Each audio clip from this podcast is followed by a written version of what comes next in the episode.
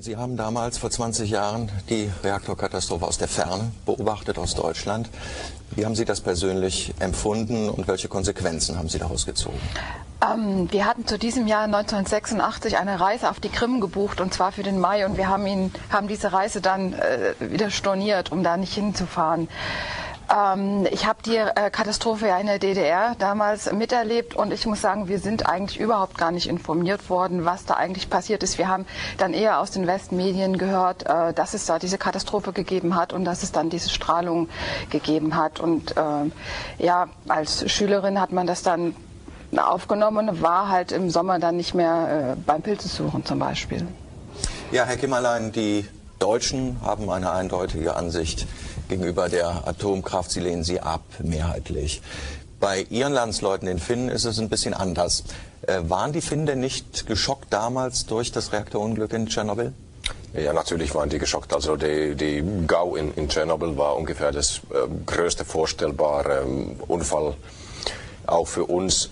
Aber jetzt 20 Jahre später lebt man eigentlich in anderen Zeiten. Und warum Finnland gerade jetzt den fünften Reaktor baut, das ist, äh, das ist jetzt eine Antwort auf eine Frage, die wir uns vielleicht vor, vor ähm, ein paar Jahrzehnten nicht gestellt hätten, nämlich das, wie werden wir unabhängiger von der, von der äh, Importenergie, also Finnland importiert ungefähr 70 Prozent von der Energiebedarf.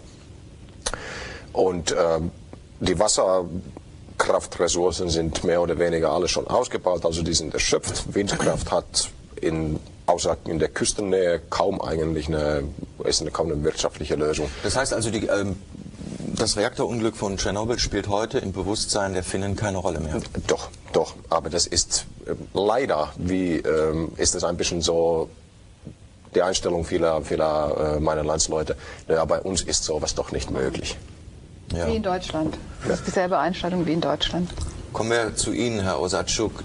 Die Ukrainer haben, ähnlich wie die Weißrussen, wie kein anderes Volk gelitten unter den unmittelbaren Folgen der Reaktorkatastrophe.